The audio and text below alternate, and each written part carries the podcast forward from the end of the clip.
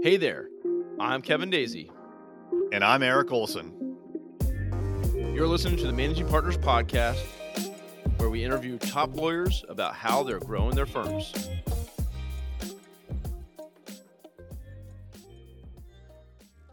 All right, what's up, everybody? We are recording. We are coming to you live with another live recording of the Managing Partners Podcast. My name is Kevin Daisey. I'll be your host.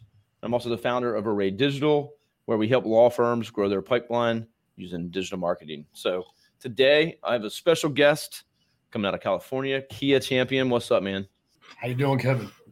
Yeah, welcome to the show. So we got to chat a little bit backstage with some of the cool things you got going on, and really excited to, hear your story, hear the audience, you know, more about you and what your firm's up to, some of the things that you've been able to accomplish. You know, I kind of want to start from the beginning. Like, what what's your story, man? Like, what's tell us your background, how you got started, and, and what kind of made you decide to become an attorney? So I'm uh, I was originally born in uh, Iran. My family moved to America when I was three. Grew up in Portland, Oregon, till I was about 14. Uh, then we moved to Los Angeles. My father is a plastic surgeon, so he was in med school up in Oregon, and then he opened up his uh, own practice out here in LA. So most of my adult life have, has been in LA. I went to law school in San Diego, the University of San Diego, then moved back here. M- my story is very unique uh, how I got here. There was a lot of trials and tri- tribulations before even getting my license. In my 20s, I uh, did some stupid things, got in some trouble criminally. I got in trouble with the law. so actually, you know, when I passed the bar, California bar didn't give me my license for three years. They made me do all this, uh, all these classes and just a, a bunch of uh, hoops that I had to jump through to get my license. And at the time, it was devastating. There were some really dark times, but out of that actually routed my confidence and who I am today as a business owner because I couldn't get hired. Nobody would hire me as a paralegal. Oh, They're really? like- wow. Because they, they said, okay, wait a minute, you have your license, you you passed the bar, but you don't have your license, so we can't hire you as an attorney, and we don't want to hire you as like a paralegal because what if you get your license and then you want to be an attorney? So it was really tough. I couldn't find a job, so decided to uh, open up a bar tutoring pra- uh, business, basically tutoring people who had had trouble passing the California bar. Wow. Interesting. Okay. Yeah, and I I put an ad in Craigslist. Believe it or not, I offered twenty five hundred as a flat fee, and if if you don't pass, you get your money back. And I had one guy actually call me, and he had he had failed the bar like four times. So he gave me a shot. He passed the bar. He referred a bunch of people, and I turned that into a six figure business before I even had my license I love it. and it also kind of paved the way for how I wanted to uh, run my practice because I saw you do a good job, your name will get out there, and you'll get referrals, and those that's that's the best way to retain a client is if somebody that they trust, you know, says go to this guy. Ninety nine percent of the time they end up signing up. Once I got my license, I immediately opened up my practice as a sole practitioner. Um, I had some money saved up from the bar tutoring, so I was able to, you know, I- I spent some money on Google ad clicks and I put a billboard up, anything I could in those early days to kind of try to muster up some business. And, you know, eventually I got one, two, was able to do a good job for them, turned into five, 20, 40. And here we are six years later, and we have like 350 open pre litigation PI cases That's about excellent. about 200 litigation cases. We also do employment law. It just kind of snowballed from those humble beginnings. I love that, man. That's an amazing story. You know, a couple things in there. You know, your dad's an entrepreneur, so I assume that had some effect on you as far as uh, going into on your own versus trying to work for someone else. Interesting about the paralegal, like you're basically you're overqualified to be a paralegal, man, man. But you didn't give up. You figured out some other way to really stay within the industry, but you got to make a buck and you got to get yourself to the next side, which is waiting. Did, now, did they tell you like it's going to be three years, or you just didn't really have a timeline? So No time. no idea. No timeline. I was flying blind, just doing everything I could.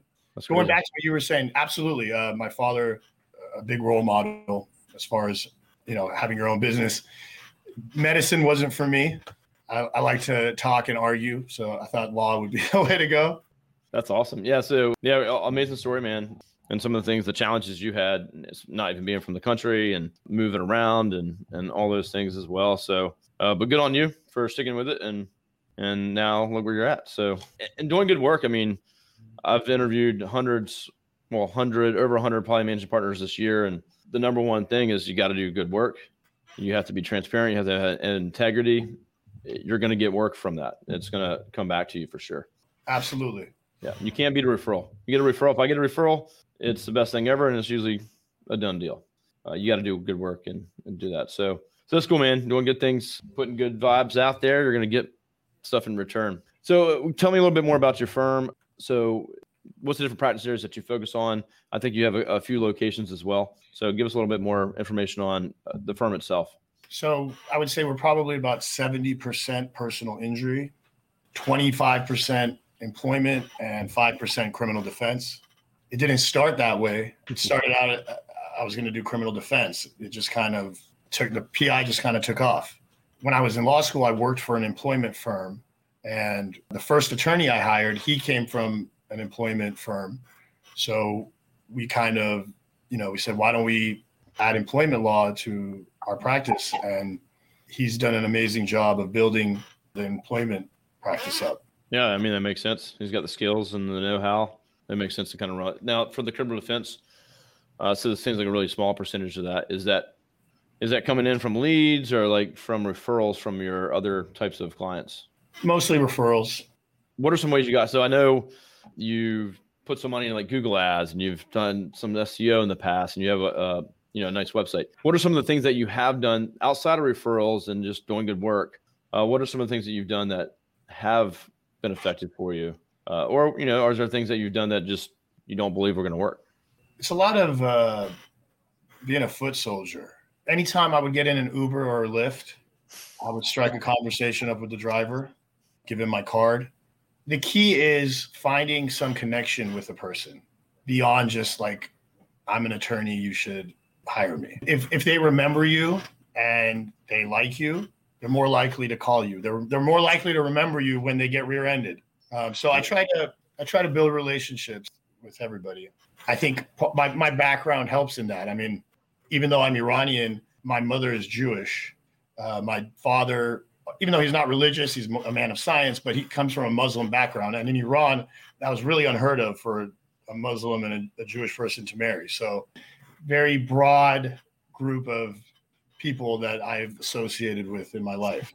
I don't put myself in any one like category per person.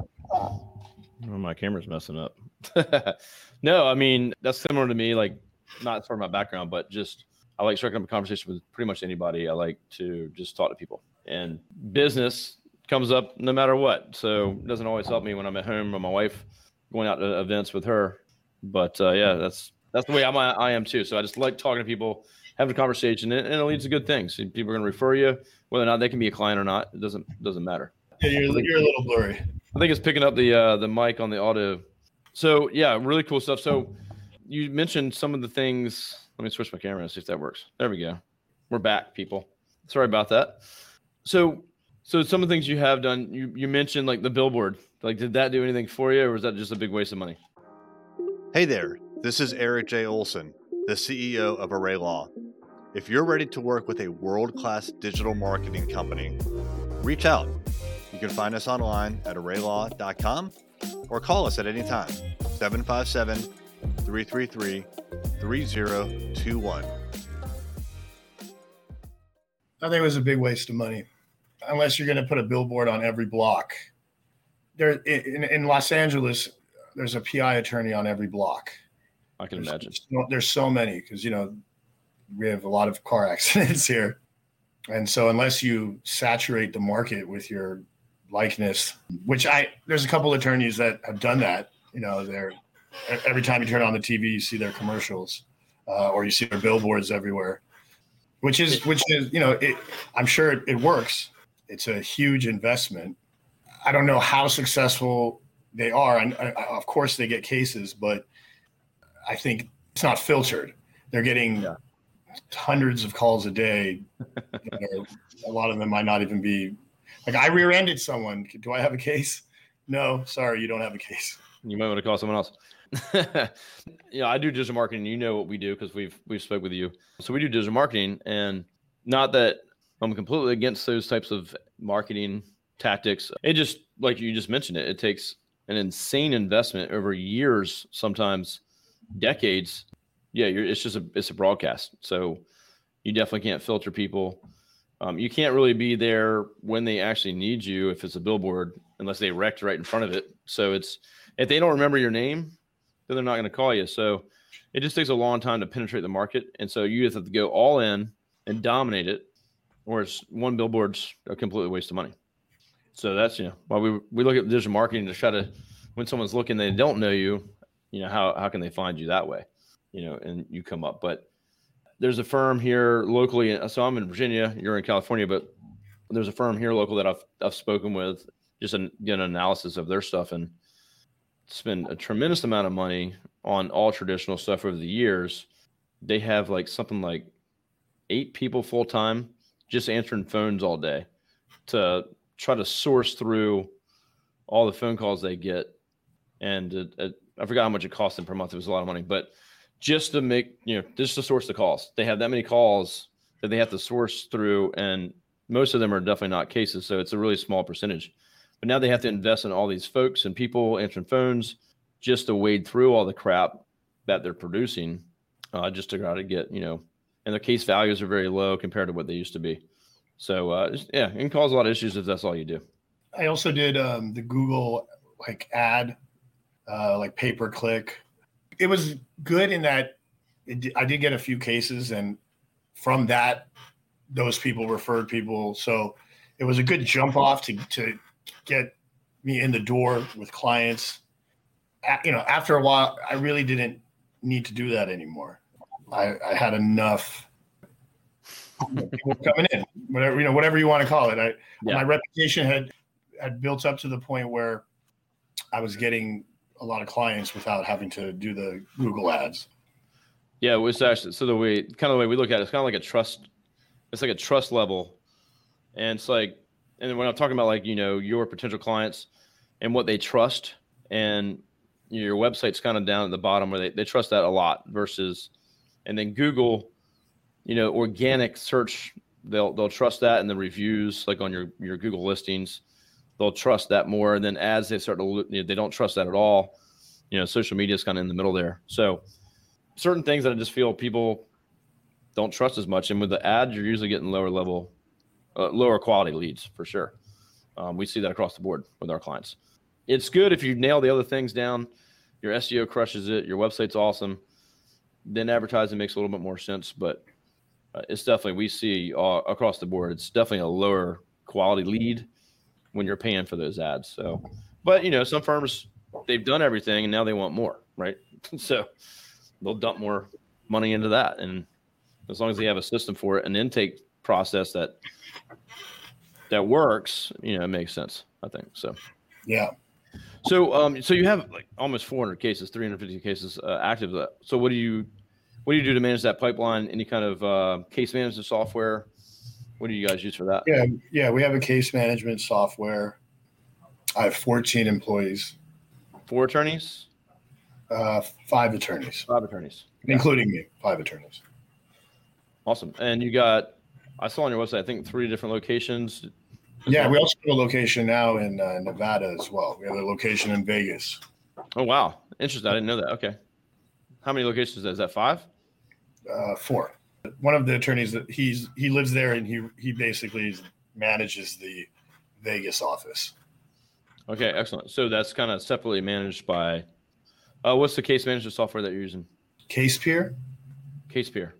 I was trying to make note of that. I've heard like Clio and I was we talking to someone the other day. We tried Clio. We tried some of the other ones. Case CasePeer so far. It's um, a lot of these uh, software are they're not PI specific, yeah. like they're okay. kind of civil litigation specific, whereas CasePeer is is really PI specific. Nice. Okay, that's awesome. I heard someone the other day. They're using one out of Australia. It's called like Smokeball, I haven't heard of that one. I heard of that. I was like, smoke ball. What was that? So, so whatever works for you, I guess. yeah. So, Kia, what's kind of coming down? You know, what's your plans for next year and and maybe the next couple years? What what's some of the kind of growth that you're working on? Or maybe it's not just growth, but efficiencies. What's what what do you have planned? I'm always looking for new, innovative ways to bring in business. So we try a lot of different things. You know, I don't have a specific like this is what we're going to do. I kind of tether myself to do the best job on every case, and the cases will come. And so far, so good. Well, you can't go wrong with that. Is there any plans? Uh, so like you got the new office uh, location, Nevada too. So you got? Any, is there any plans to have any more offices or any more attorneys or grow the staff at all? Yeah, I. You know, it's funny. I one of my mentors is he's like a big big time PI attorney here in LA, and he he told me uh, number one advice he gave me for employees is don't hire new employees unless you're absolutely like you know overrun and, and need it. So I've kind of followed that when I when when I've seen like we're we're too busy and we need help, I'll hire mm-hmm. somebody new. I kind of just been doing it incrementally as we've gotten busier. Yeah, I mean uh, that's a good. I think that's good because I think like in the past I've I've gone through the same thing. I don't run a law firm, but I run a marketing company. But um, we're 22 roughly full time, and a lot of times I'll have like a, a manager or another employee say, "Hey, I want to hire this other person to help me out," and and we'll go, "Okay, well, let's take a look, and let's give it some time. Let's see like what the problems are and where we need help, and then we'll look at the budgets and we'll see if we can hire that person." And then like a week goes by, which we kind of almost do on purpose, a week or two, and they're like, "Hey, um, how are things going?" Oh, man, everything's good now. Slowed down. I was it was just a couple of new clients came on board, so I was just busy for that short period of time. So it's like there wasn't really a need. Of course, everyone wants help when they can get it, but some, we got to buckle down and get get the work done. And if you're going to be busy for a little bit of time, then so be it. You know, this is a business, so so I, th- I think sometimes you got to be careful about just hiring and and really there wasn't a need or it was a, a, a short period of time and then you end up with this employee that you know you didn't really uh you didn't need. So yeah, right. So we, we do the same thing. We try to we try to take it plan. We, we it's hard to plan. I think now so I've had a bunch of people on here, managing partners that have very specific plans, not necessarily in in people, but maybe another state or another office or something like that. But it's really hard to predict. I think. Like yeah, I, think try, I try to be flexible. Also, one other thing I, I didn't really mention, I think I'm not saying every attorney, but what separates separates me from a lot of attorneys that, in speaking with my clients, it seems to be a number one complaint is there's a lack of communication from the attorney. So they hand off the case to a case oh, manager, oh. And then the client never hears from the attorney again. And I try to give every client my personal cell phone, you know, with the understanding that hey, look, we have a lot of people here, but if you need something, text me, call me you know. Um, sometimes even when i tell them that they'll be like you haven't reached out to me in forever. And i'll be like remember i told you if you need anything you can i'm a text away. But i think it's really made a, a, big difference because like i said it's the number one complaint you know i had a case five years ago and i never even met the attorney i try to make myself available yeah i, I mean i can see that being a big i know that in our industry that's a huge complaint too and we've tried to address that as well being over the top with communication but just like if we if someone hires us and they give us a bunch of money and they're wondering what's going on, you know, is anything happening? That's something over the years we've just tried to always improve. And I think from an attorney standpoint too, like if I had a, a case or a personal situation and I wasn't really sure of the outcomes or what's going to happen, like why you're not getting back to them, they're just literally sitting around thinking about it. Like what's happening? Is this attorney listening to me? Are they going to do what they say?